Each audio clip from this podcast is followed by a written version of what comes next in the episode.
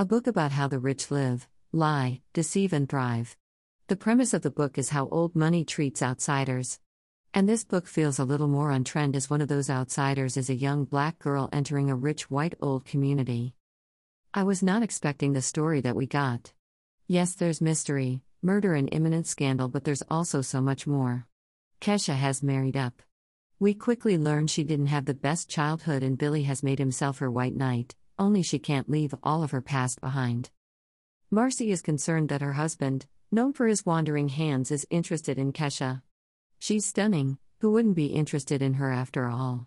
These two ladies are the main characters, and the supporting characters do a really good job of looking guilty and innocent.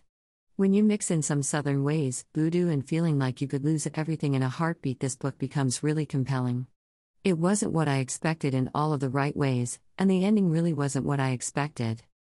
As usual, I had a suspect in mind, and was wrong repeatedly. I guess it's a case of you can't always see what's right in front of your face, and when Terry's so much deception floating around, it's easy to get waylaid. I had some suspicions about Keisha that were on the mark though, so I feel that I at least worked some of it out.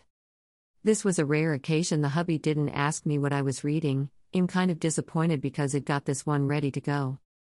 Black girl who marries a rich old man, hoping he'll die and she can escape her crazy family and keep the money, but her new bestie is jealous of her and really only out for herself. This book was released at the start of June, so get reading.